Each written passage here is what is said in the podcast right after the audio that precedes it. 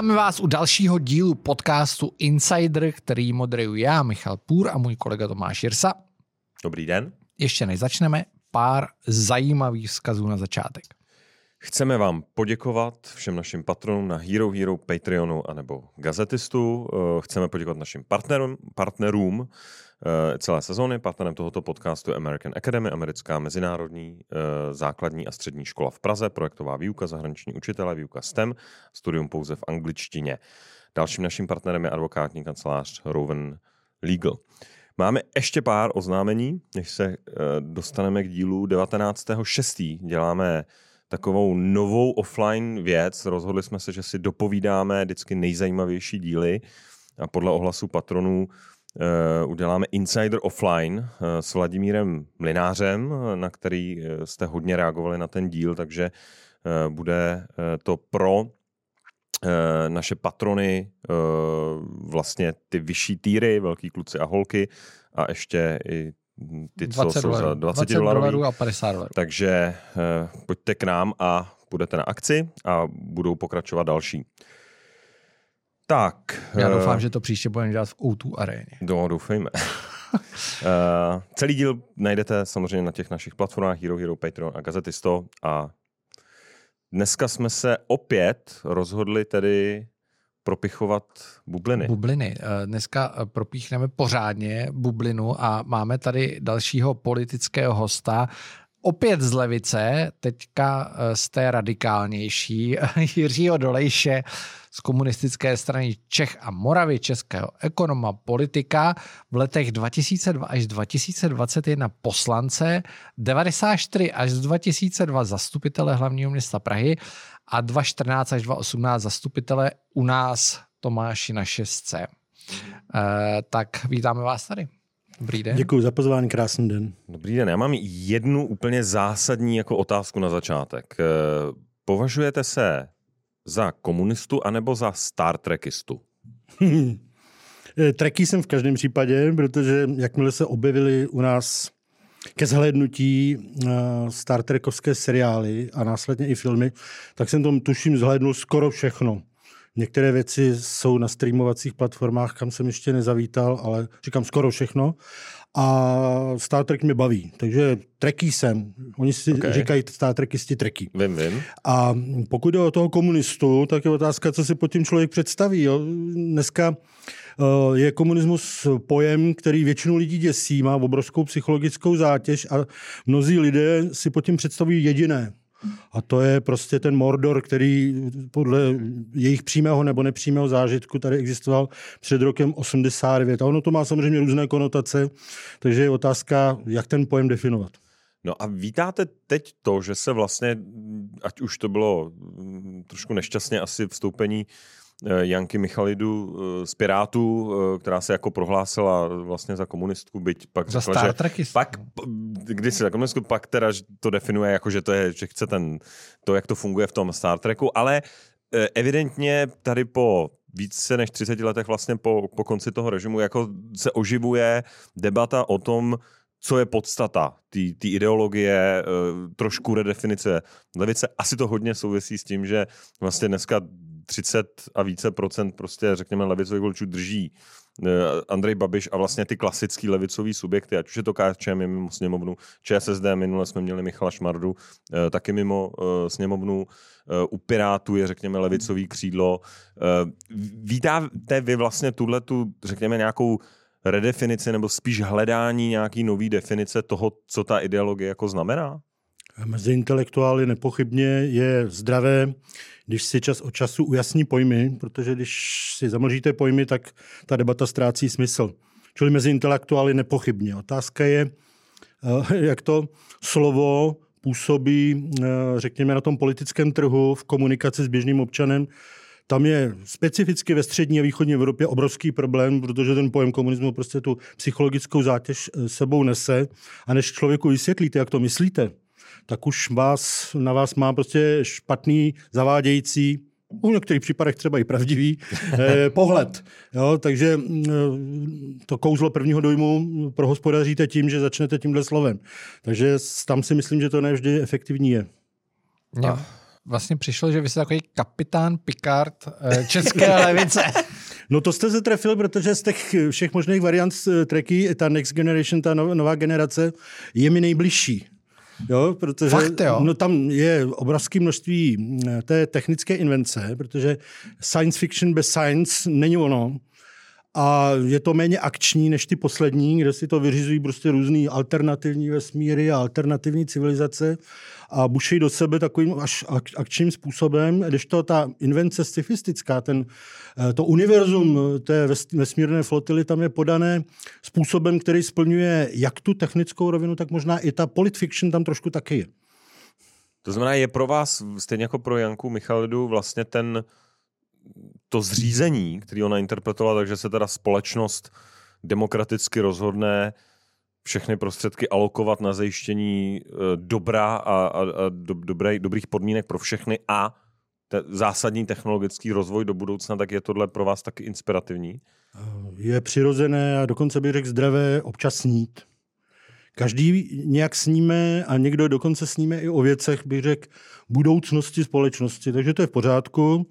Uh, problém je, že se někdy nerozlišuje, co je sen a co je realita, respektive, když chcete jít do nějaké nové budoucnosti, do té jakési utopie, protože utopie je to, co není, co může přijít, takže si neujasníte cestu. Protože nejhorší, co se může stát, a máme tu historickou zkušenost 20. století, když se začnou dělat experimenty na lidech, bych řekl, za rámec jejich eh, vůle, za rámec demokratického mandátu. To pak je samozřejmě průšvih, taková utopie hodně bolí. My jsme zažili prostě ten reálný socialismus, který pak byl ve finále hlídaný ostnatým drátem a na bodákách a to upřímně řečeno v pořádku není. Takže takovou utopii asi nikdo nechce.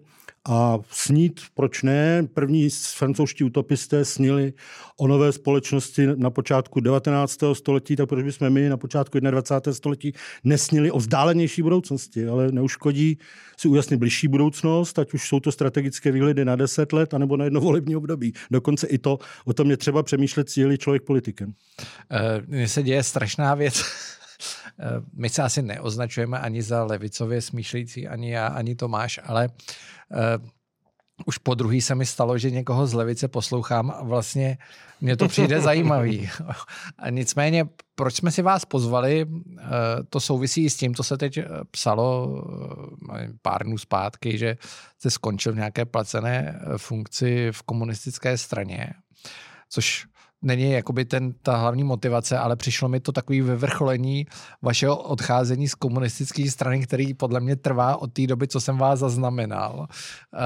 Uh, takže posledních 30 let mě, já asi každý má ten dojem, nebo asi i jsem se koukal, co nám píšou naši patroni, když věděli, že, že přijdete, že vy tam vlastně nepatříte. Že, že vlastně se naprosto vymykáte i tím, co jste teďka třeba na začátku řekl, že jste podle mě v blbý straně. Tak to se stát může každému. Konec konců těch příkladů lidí, kteří cestovali ze strany do strany, je víc a pokud to nejsou turisté, tak třeba proto měli i důvod. Ale eh, to, co říkáte, pro mě je i memento, důležité memento v tom, že eh, pokud si lidi myslí, že komunismus je raz, dva, tři, tak jsme něco museli dělat špatně, protože ten původní úmysl zakladatelů KSČM, ten rozdíl není jenom v písmenku, ten základní rozdíl je v programu, tak ten přece byl od strany udělat ten zásadní krok, otevřít se pluralitě, zbavit se stalinistických uh, stereotypů, udělat z toho radikální, ale demokratickou levicovou stranu pro 21. století.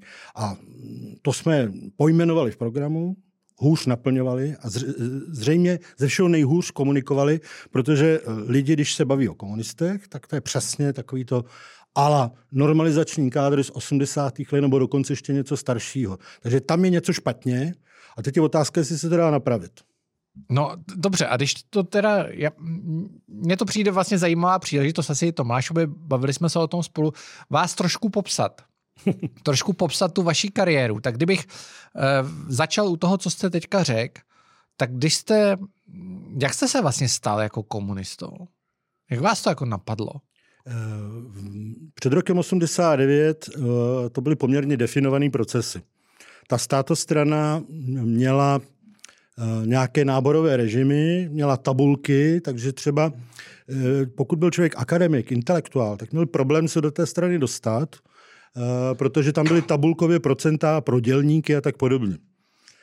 Já, si mus, já musím říct, že jsem byl pokoušen, zřejmě jsem pro někoho asi byl nějakým způsobem perspektivní dvakrát a až na potřetí jsem kývil, protože mě se do té strany původně nechtělo. Já dneska těžko už někdo může pamatovat, jaká byla stranická organizace na půdě Vysoké školy ekonomické, ale prostě mě tam ty lidi nějak nepřipadali zajímaví, abych s nima sdílel nějaké úsilí.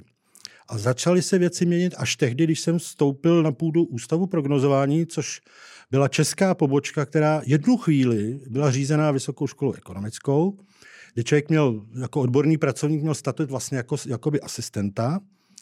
A e, v té době začala postupovat poměrně razantně perestrojka. A ukázalo se, že to, co zažili naši otcové v 68., že se může stát znovu, byť v jiné historické situaci, jak se ukázalo, tak na reformě už bylo pozdě, ale že zkrátka z té strany může něco být.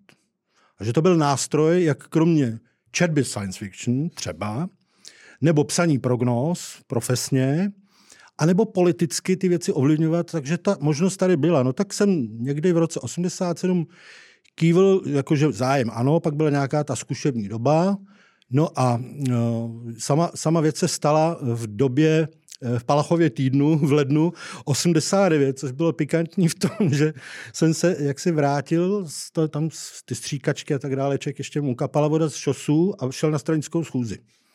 Jo? A teď samozřejmě stranická schůze ústavu prognozování byla velmi specifická, ale i tam stranici si dávali velmi pozor na pusu a já s čerstvým průkazem jsem se tam naivně zeptal a těch několik věc, četli jste to vůbec, já vám to můžu přinést, tam nic není. Čím jsem rozbil schůzi. Takže to byly moje první politické ostruhy. Nebudu to líčit, to by byla Takže dlouhá... jste vystupoval už od roku?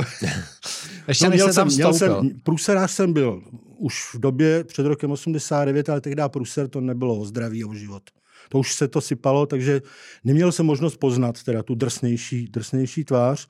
Takže sice jsem byl u výslechu STB, protože jsem se neúctivě vyjádřil o předsednictvu UVKSČ, které vydalo v únoru 89 stanovisko, že štváči a rozvraceči a přitom byly plný ulice lidí, tak to mi přišlo jako hodně zpátečnický.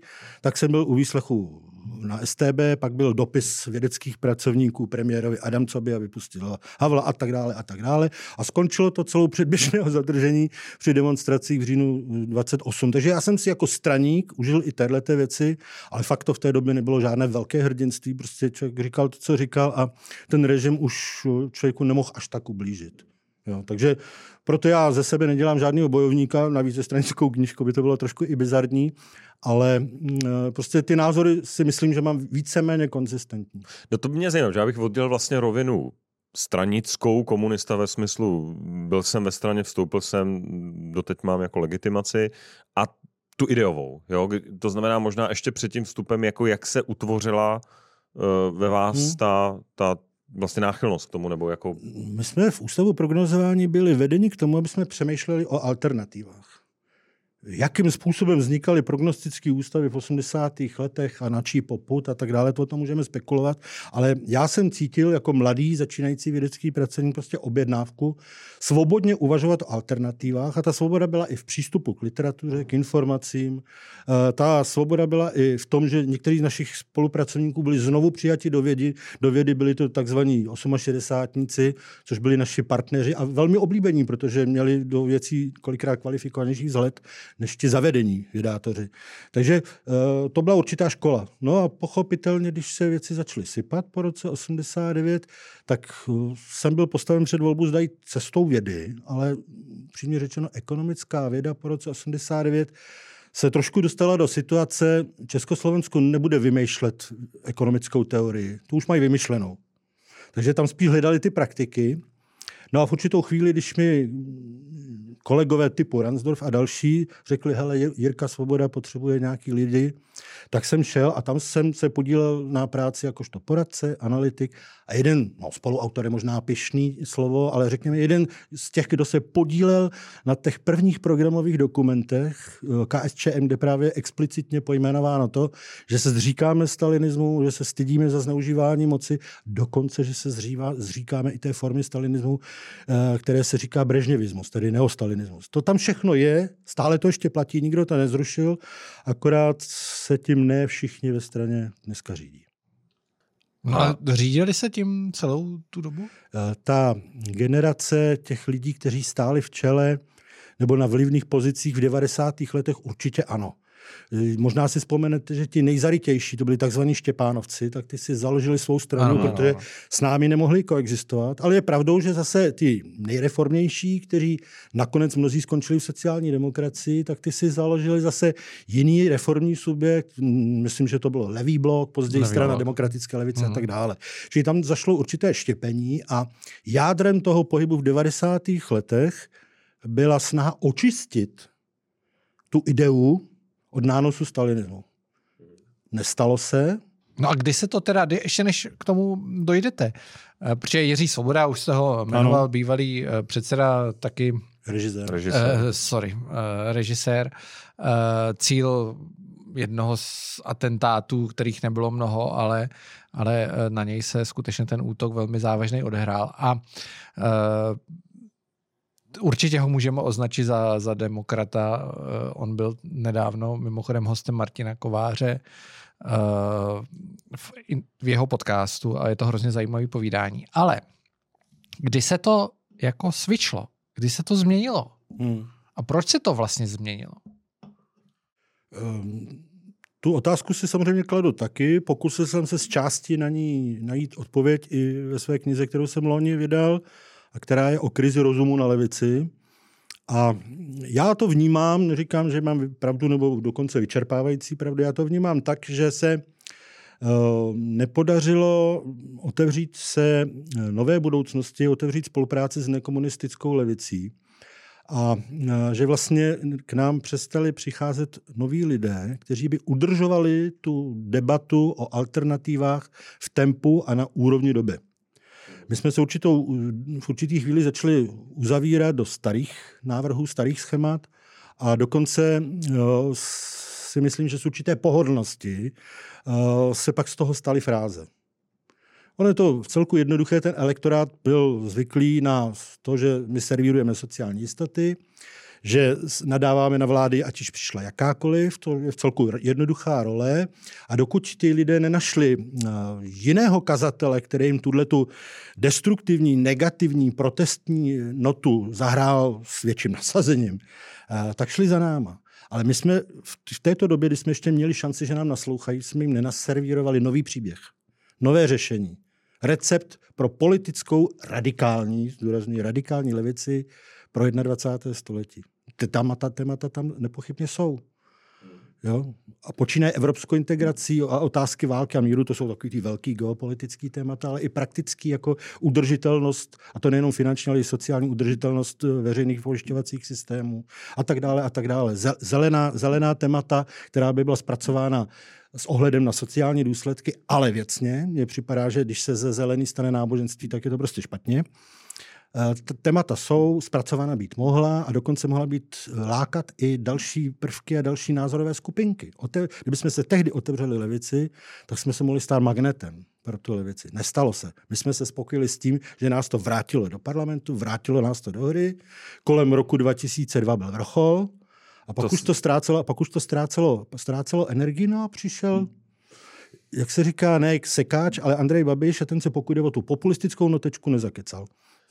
Um, byly ty, přesně, já jsem přesně chtěl zmínit rok 2002, uh, eh, protože chtěl jsem se zeptat vlastně, jaký byly ty momenty, kdy se dal trošku jako, to blbý slovo, teda kapitalizovat ten uh, pohyb do toho mainstreamu, protože hmm. řekněme během těch devadesátek to bylo jako nepřijatelný vlastně účast na tom politickém životě, samozřejmě v parlamentu ano, ale oficiálně. Nicméně příchod Jiřího Paroubka, i, i vlastně volba Václava Klauze prezidentem a potom pozvání Eh, pozvání, tuším, že Vojtěcha Filipa tehdy, nebo někoho na Pražský hrad, eh, pardon, Grebeníček. pana Grebeníčka, ano. Eh, tak najednou to vypadalo, že vlastně ta strana se dostala z té politické izolace a jako hrála vlastně tu první ligu, hrála roli ve volbě prezidenta, hrála roli v sestavování vlády, koketoval s, s ní sociální demokracie a vypadalo to, že se to jako prolomilo. Jo? Strašně dlouho ČSSD že debatovala o tom, jako zrušíme to bohumínský usnesení, hmm. nevím, jestli to udělali, vlastně už si to Myslím, že ne. Ale to byl to jako ten prováhaný moment. Je to jak s Benešovými dekrety. Jo? Jo. Čili existuje to, ale vymahatelnost nebo praktické uplatnění je složitější. Byl tohle ty, tohleto, tohleto období ten hmm. prováhaný moment, kdy vy jste cítili jako teď jsme u té moci, jsme blízko, ale ne, tehdy ne, jste se stal poslancem, teda abych to zasadil, ano, ano. abych to zarámoval. Je pravdou, že v podstatě v té době jsem se stal místopředsedou nejdříve, to mi bylo 38, a následně poslancem. No ano, to, ten vrchol samozřejmě, ale už vykazoval jisté časové spoždění oproti tomu, co se dělo v reálu. E, protože si myslím, že už v této době tam začínaly určité stereotypy. E, proč vyhrála opozice, proč vyhrála levice na přelomu století? No, protože se vyčerpal potenciál tranzitu společnosti z té staré před listopadové do té nové, kdy všichni vsadili prostě na nějaký ten recept, ono se mu říká šokový, on až tak šokový nebyl, to není podstatné. A nejenom zjistili, že prostě nepřišlo automaticky nějaké blaženství, žádný ráj, pečený holuby, že je to složité a že samozřejmě chyby v transformaci se nám vrací, že máme problém v české ekonomice, že jsme ji možná eh, zbavili strategické kontroly přes český kapitál, přes uh, český stát, který si nedefinoval, co je pro něj strategické a tak dále. A ty problémy se začaly promítat v praxi. A v té chvíli byl nástup pro, okénko pro strategický nástup levice. Na co udělala levice? E, nespojila se, Špidla se nedohodl s Grebeníčkem, měli to nějaké objektivní důvody, e, nám ještě trošku ta normalizační sláma čouhala z bod, to je pravda, a e, Špidla zase byl tlačen svým svou stranou e, do toho uzavřít honem nějaký mocenský kompromis. Oni na to byli z opozi- do opoziční smlouvy trošku zvyklí. Jo, a ona ta moc je taky návyková. A za této situace se začaly hrát určité role a ty role to je hrozně málo. Hrozně málo. Na to si čas, časem občan zvykne a když Eh, vidí, že ta praxe se tomu začíná vzdalovat, začne se vysvětlovat, že předvolební sliby vlastně byly jenom sliby, ale ta realita, to víte, je to těžký. Jo? A mm, najednou prostě nikdo nevěří nikomu. Nejdřív se přestalo věřit tedy těm stranám, který vytvořili ten, ten tranzit, společnosti, pak se no, přestalo věřit stranám, který se sešvagřili v té opoziční smlouvě a který si to chtěli rozdávat sami mezi sebou v takovém duálním modelu ODS versus sociální demokracie. Přišel, přišla krize důvěry, která byla spojená už uh, s tím, že uh, kmotři zkrátka, uh, znáte to pořekadlo, že se žrát se může, nesmí se mlaskat. Že? A v té době prostě se stalo to, co se stalo kolem nečasové vlády. No a pak už se to začalo sypat, otevřelo se okno pro nástup populistů a naštěstí v Čechách ne těch nejtvrdších. Sládek už byl out, eh, a Kamura v podstatě neměl v té době nabito, no tak přišli eh, populisti z profese, to znamená, kteří to měli marketingově zvládnutý a to byla především, ano, předtím na to hrálo hodně věci veřejné, ale to přeci jenom nebyla ta tonáž, jako v případě hnutí, ano. To mě, uh, vy jste hodně to teďka přeskočil až, až uh, k tomu hnutí, ano, což asi je v pořádku, protože nám se to zdá jako hluboká minulost, ale teď se ve mně úplně uh, oživily vzpomínky na to, že ty kampaně především z té strany pravice byly hodně o nebezpečí vlády ČSSD a KSČM, která samozřejmě bohumínský usnesení už o tom máš zmínil, uh, ono to není zase tak dlouho. A považujete to, vy jste to říkal, že se ta levice nespojila, ale mě by to zajímalo vlastně, aby hmm. to jako zaznělo na tvrdo. Bylo vůbec někdy to spojení jako vážně na stole? Byl někdy moment, vy jste to musel vědět, hmm. byl jste místo předseda, byl jste poslanec, uh, bylo někdy na stole to zblížení, k kterému nikdy nedošlo, ale nabízelo se to. Hmm. Tak eh, moc je samozřejmě velmi pragmatická záležitost, takže to se především odvíjí od volebních výsledků. Kdyby bylo nabito, asi by se hledaly cesty, ale i osobnosti, které by byly nositelem takového spojení. Řekněme si rovnou, že některé osobnosti to být prostě nemohou. Eh, faktem ale je, že eh, nabito nebylo. Většina levice se v parlamentu v České republice, pokud to bereme jenom na ty dvě strany, tak se vytvořila jenom jednou v životě a to bylo v roce 2002. Jinak vždycky to bylo v různých příměsích, ale přeci jenom dominovala pravice a střed. Eh, takže na by to nebylo. A eh, v tu historickou chvíli eh, prostě to nebylo zralé i z toho důvodu, že tam existovala šance na konkurenční model a obě ty levicové strany hrály na to, že oškubou toho levicového konkurenta. Že v podstatě neúspěch sociální demokracie vedl k tomu, že rostly preference nám a naopak. A to pak ale přestalo platit. A už vůbec to neplatí v době, kdy celá levice, nejenom KSČM, ale i sociální demokracie, mimo parlament. Čili jestliže jsme říkali, no tak sociální demokracie to jsou jako měkkejší, my jsme ty, ta tvrdá linie, dejte to nám, tak to mělo třeba smysl uh, před 15 lety. Dneska? Jestliže sociální demokracie dosáhne 4,5%, KSČM 2,5%, teď si nehraju na Sibilu, třeba to budou jiná čísla, ale řekněme, tak je aut celá levice. A to zadání pak je úplně jiné. Není v tom dokázat, kdo je tím hegemonem, kdo má víc recht, lidově řečeno. Ale zachránit tu politickou levici jako takové, a tak se nabízí otázka, co z té levice zachraňovat. Co hmm. stojí za tu záchranu? Tam musí být nějaké jádro, věcné, programové, lidské. Něco, co má šanci na budoucnost. A tohle chybí, takže kdyby se měli sejít hypoteticky lidi s mandátem, tedy předsedové těch dvou stran, tak o čem vlastně mají jednat? Hmm. Ve svých stranách samozřejmě mají averzi. Část sociálních demokratů, ne, že by byli fascinovaní bohumínským usnesením, ale v podstatě furt u nás vidí takový ty, co se nevypořádali s tou svou minulostí. My to máme v programu, ale ne všichni to zastávají a bohužel je to občas dost vidět. Hmm. My zase můžeme mít averzi vůči tomu, že někteří by se kamarádi dali třeba s čertem, hlavně když budou ministři. E, což je taky pravda. Jo? Jasně. Ale o tom, o tom to přece nesmí být. Jo? No. A není, není to, protože my jsme tady fakt tyto pár týdnů měli Michala Šmardu a vlastně z toho docela dost vyplynulo, že on jako nejvíc řeší, jakým způsobem tu stranu nějak změnit strukturálně. Jo? Že vlastně pochopil, že je tam strašně složitá regionální struktura, v každém tom regionu to má nějaký, jak on to říkal, pán z řetěz, se zlatým řetězem, jako takovej ten bičíší, nebo kdo to kde si pojmenoval.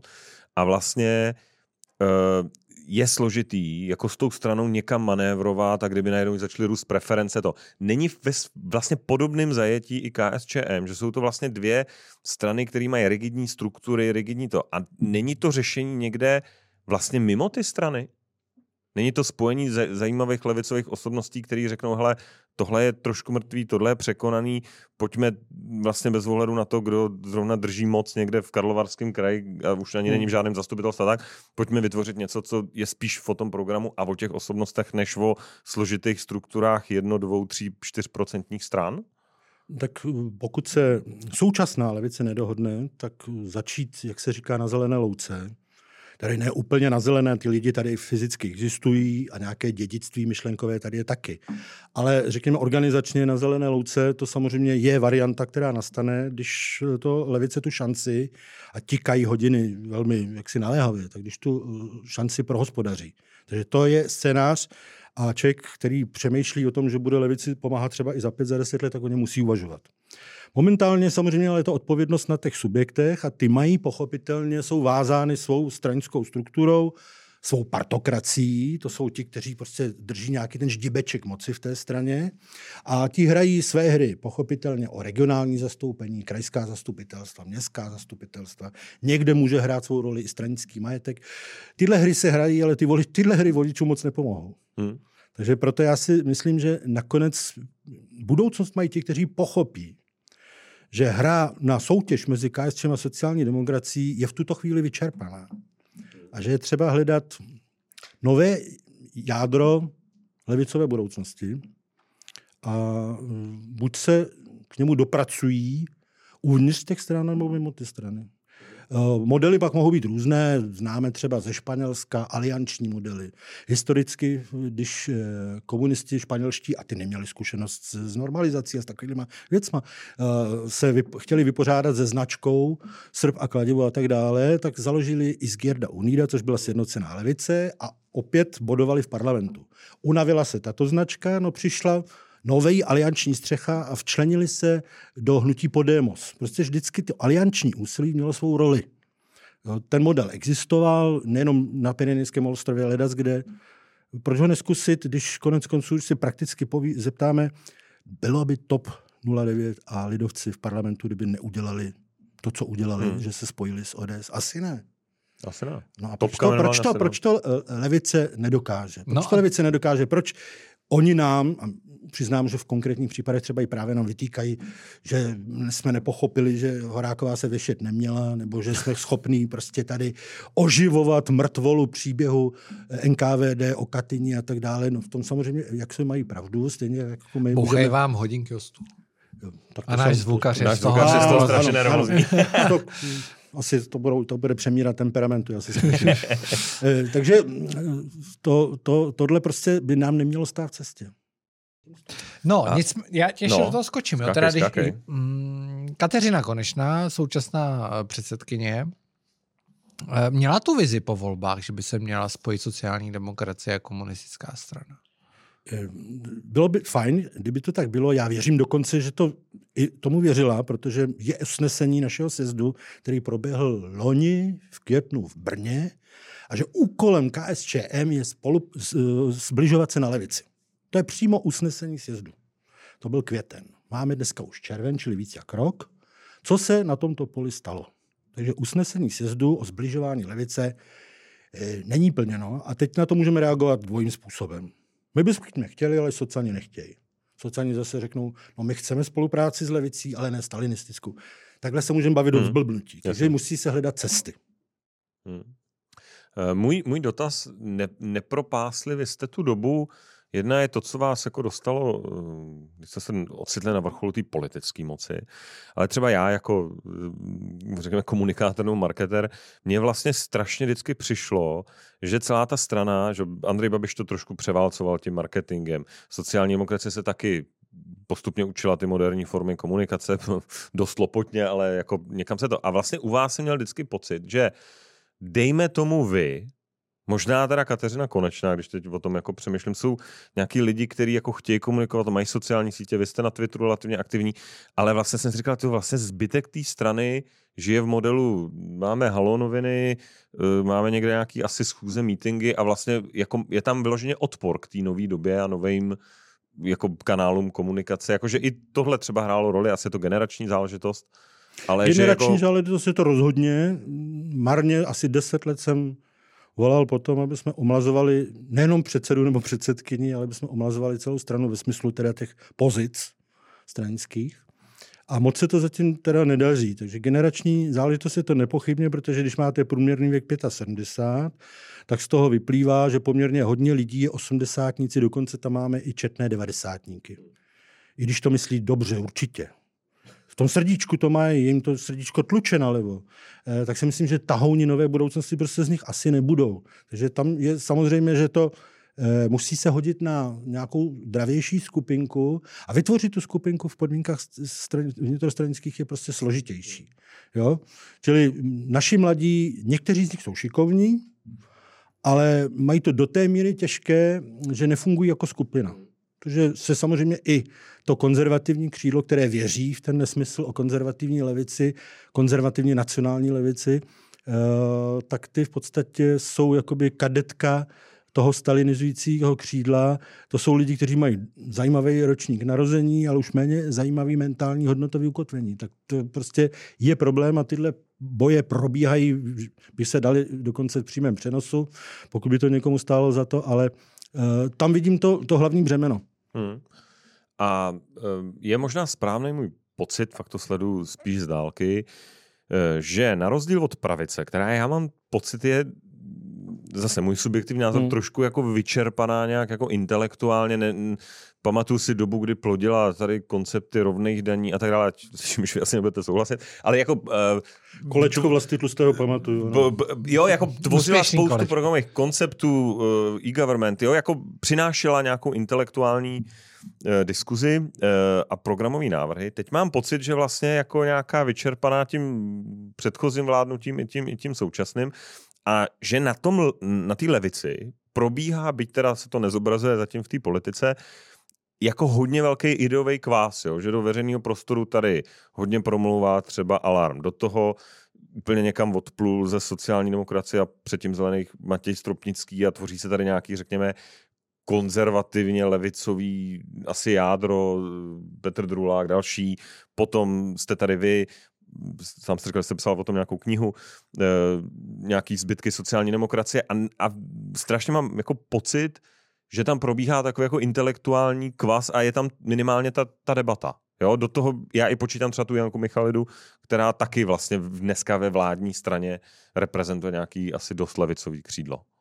Tak jistě existuje celá řada témat a celá řada eh, uskupení, které se těm tématům věnují, ale ty uskupení jsou z velké části mimo politiku, mimo politické strany. A mm, i u těch uskupení je to mnohdy o sebeprezentaci, nikoliv o synergii těch myšlenek. Já se obávám, že politická debata obecně v České republice, možná, že bychom se mohli rozkročit i do Evropy, ale nechci být příliš jaksi velikářský, takže zůstaňme doma. Tak politická debata v Čechách je v zajetí prostě toho, že příběh z 90. let, kterak jsme se zbavili starého režimu, se vyčerpal a příběh, jak si, jak si vstoupíme hrdě do 21. století jako Evropská unie, jako moderní česká ekonomika a tak dále, tak ten příběh napsaný není. Při, jak si, pokud malujete tento obraz, tak používáte hodně starých barviček a hodně starých prostě technik a to platí pro pravici i pro levici. Pochopitelně, že když vládnete, tak jste v zajetí politického cyklu, protože pochopitelně, že věci, které jsou strategické, tak musíte umět dávkovat a pak samozřejmě zkomunikovat.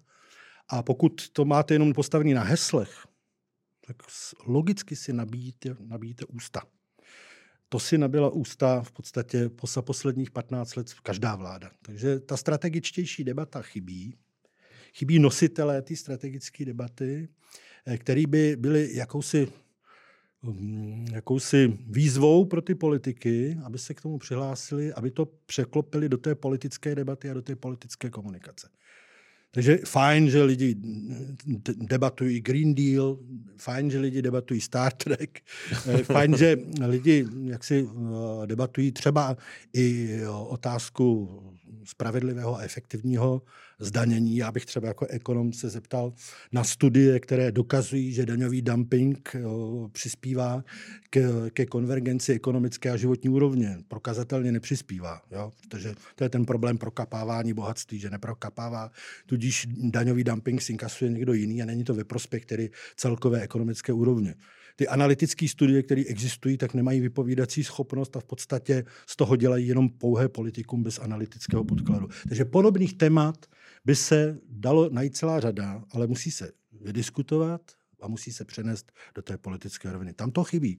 Možná tohle třeba se zvrátím do té minulosti bylo tou úlohou těch institucí typu prognostického ústavu, že syntetizovali ty alternativy a ty nové témata a už se ty témata nedali přehlédnout, protože jejich propracovanost a vzájemná skloubenost, tam musí být komplexita v těch vazbách. Společnost je velmi komplexní záležitost. Tak byla taková, že se nedali přehlídnout. A to dneska, to dneska chybí. No a není to i dost posunem, eh, řekněme, z té pravolevý ekonomický osy, chceme mm. víc přerozdělovat, chceme menší stát a menší daně, do toho, že dneska vlastně každý týden máme, řekněme, jiný téma nějaký kulturní války, který najednou jako přemazává tohleto přesně redistribuce versus jako efektivní stát a nízký daně, což byla ta tradiční osa a najednou jsme v zajetí vlastně, kde se to kde se najednou spojuje část liberálů zprava s částí liberálů zleva hmm. a, a úplně na tomhle se vůbec neschodila najednou v téhle válce, která teď zrovna tenhle týden dominuje, ať už je to manželství pro všechny, nebo je to, nevím, libovolný téma. Hmm. tak jako to, ty, ty zásadnější historické témata tak úplně jako hmm. zapadávají vlastně. No, tady se možná zachovám teď jako uh, přílišný optimista, ale já věřím, že dobrá myšlenka upoutá pozornost, ale dobrá myšlenka není jenom nějaký zajímavý postřeh. Dobrá myšlenka musí být propracovaná. Každý zásah do systému má svou taktickou a strategickou rovinu. Musí mít etapy, protože zásadnější zásah neuděláte za rok, za dva. E, musí být odoponovaná v určité struktuře, ať již profesní nebo z hlediska politických směrů. A taková myšlenka by se mohla prosadit do té míry, eh, že ta hra na emoce, a řekněme si rovnou, populisti prostě hrají na emoce a daří se to. Je to, je to snažší způsob, jak získávat lidi. Je to krátkodechý, je to jepičí záležitost, ale je to snažší. Tak Andrej Babiš si takže, vydržel docela takže, dlouho. No, tak jasně, ale jako, teď nemá cenu řešit detail a třeba rozebírat tu jeho knihu, kterou vydal, jo, nebo jiné knihy, které někdo vydal, někdo jiný. Eh, já prostě to myslím v obecné rovině, že ten ne, nezvítězíme nad populismem tím, že budeme nadávat na populisty. Ale zvítězíme tím, že naše nabídka bude lepší, přitažlivější. Pokud ta myšlenka je promyšlená, není problém zadat marketérům, tak to zkomunikujte. Ale když marketéři komunikují vákuum, prázdno, tak musí jenom brnkat na ty emoce. Nic jiného totiž nezbývá. Je teda to, co nabízí ta progresivistická levice v současnosti, ta mladá, eh, to, co podle vás má potenciál přitáhnout toho hmm. voliče? Eh, takhle, já jsem zastánce pokroku. Pokrokářství je trošku něco jiného. Pokrokářství je, že si vyberu nějaký svý téma a uh, biju se za něj hlava nehlava. Ale ty témata přece jsou zasazeny v nějakém společenském kontextu. Není pravda, že by bylo špatně uh, dělat, uzavřít manželství jaksi pro všechny, to duhový manželství. Já to s tím nemám menší problém. Ale je to srovnatelný téma, jako je udržitelnost, uh, udržitelnost třeba důchodu, nebo tran, ekologická transformace české ekolo, eh, energetiky. Jo? Čili ty věci vnímat v nějakém kontextu komplexně, to je to, co, to je, to, co je zapotřebí. A um, konzervativci volí reakci. Vychází z toho, že lidi se bojí změn, sadí na ten strach ze změny, a to už pak není, to už pak se ten pokrok vytrácí úplně. Já bych dokonce řekl ten levicový pokrok, který musí být na tu solidaritu, na tu emancipaci a tak dále. Takže odpověď konzervativců už je jenom špatná reakce. Pokrokáři by si měli ujasnit strukturu toho pokroku, v jakých tématech mají být akcent, mají akcentovat která témata a tam bych hledal tu odpověď. Čili pro mě kulturní a pokrokářská levice může být spojenec, ale musí v té debatě se zapojit do toho, do toho celku tak, aby byli schopni oslovit většinu společnosti.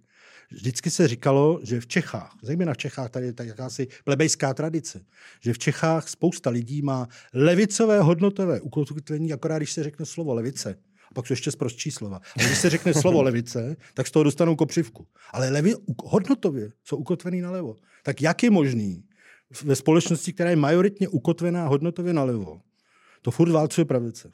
Jo? Takže to je ten základní rozpor.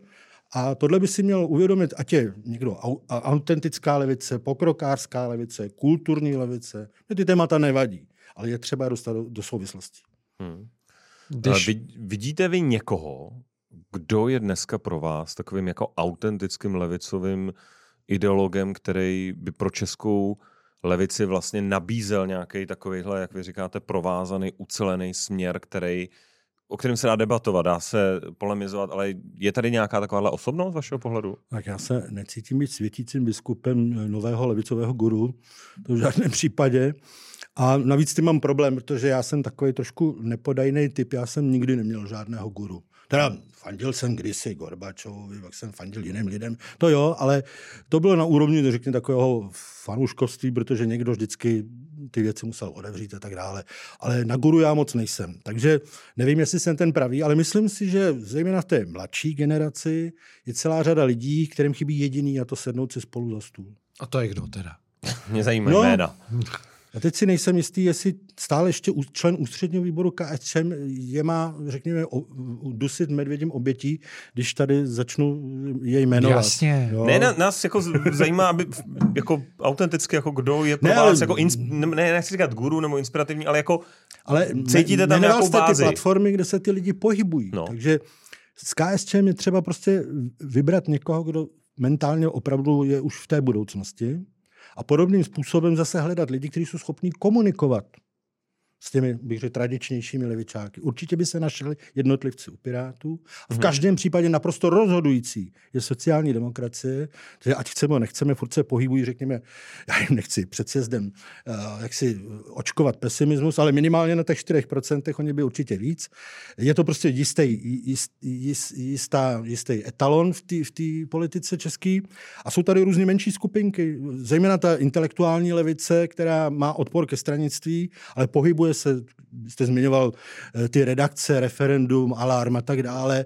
Jo, jsou tady různé e, intelektuální kroužky, zejména na humanitních školách. Existují akademici, kteří se věnují tomu tématu a píší na to téma knihy. E, tam ten jakýsi myšlenkový potenciál by mohl být, ale musí si zaprvé sednout k jednomu stolu a za druhý musí si uvědomit, že z katedry se volby nevyhrávají. Děkujeme, že jste doposlouchali náš podcast až sem. Pokud chcete slyšet i zbytek Insideru, tak můžete na jakoukoliv z následujících platform Hero Hero, Patreon a nebo také Gazetisto. Eh, co jsme Tomáši s Jiřím Dolejšem probrali ještě dál? Uh, probrali jsme kritické okamžiky z historie novodobé KSČM, uh, primárně proč šli do vlády s Andrejem Babišem a jestli se to vyplatilo, jestli toho nelitujou. Eh, co si myslí o Chexitu, to nás docela překvapilo. Eh, co chystají v KČM do eurovoleb, eh, jak o tom uvažují, o sestavování kandidátky. Nakonec jsme se optali, jaké je to být vlastně v Praze komunistou, že to asi není žádný med. A taky, jaký dostal nabídky politický na další budoucnost v jiných stranách. A zajímavá byla část, kde, si, kde říkal celkem otevřeně, koho si váží z českých politiků za tu jeho bohatou kariéru několika dekád. A to byla nejenom tato velmi překvapivá odpověď, takže neváhejte a Jiřího Dolejše si poslechněte a děkujeme za podporu. Je to ideální pro pichování bublin.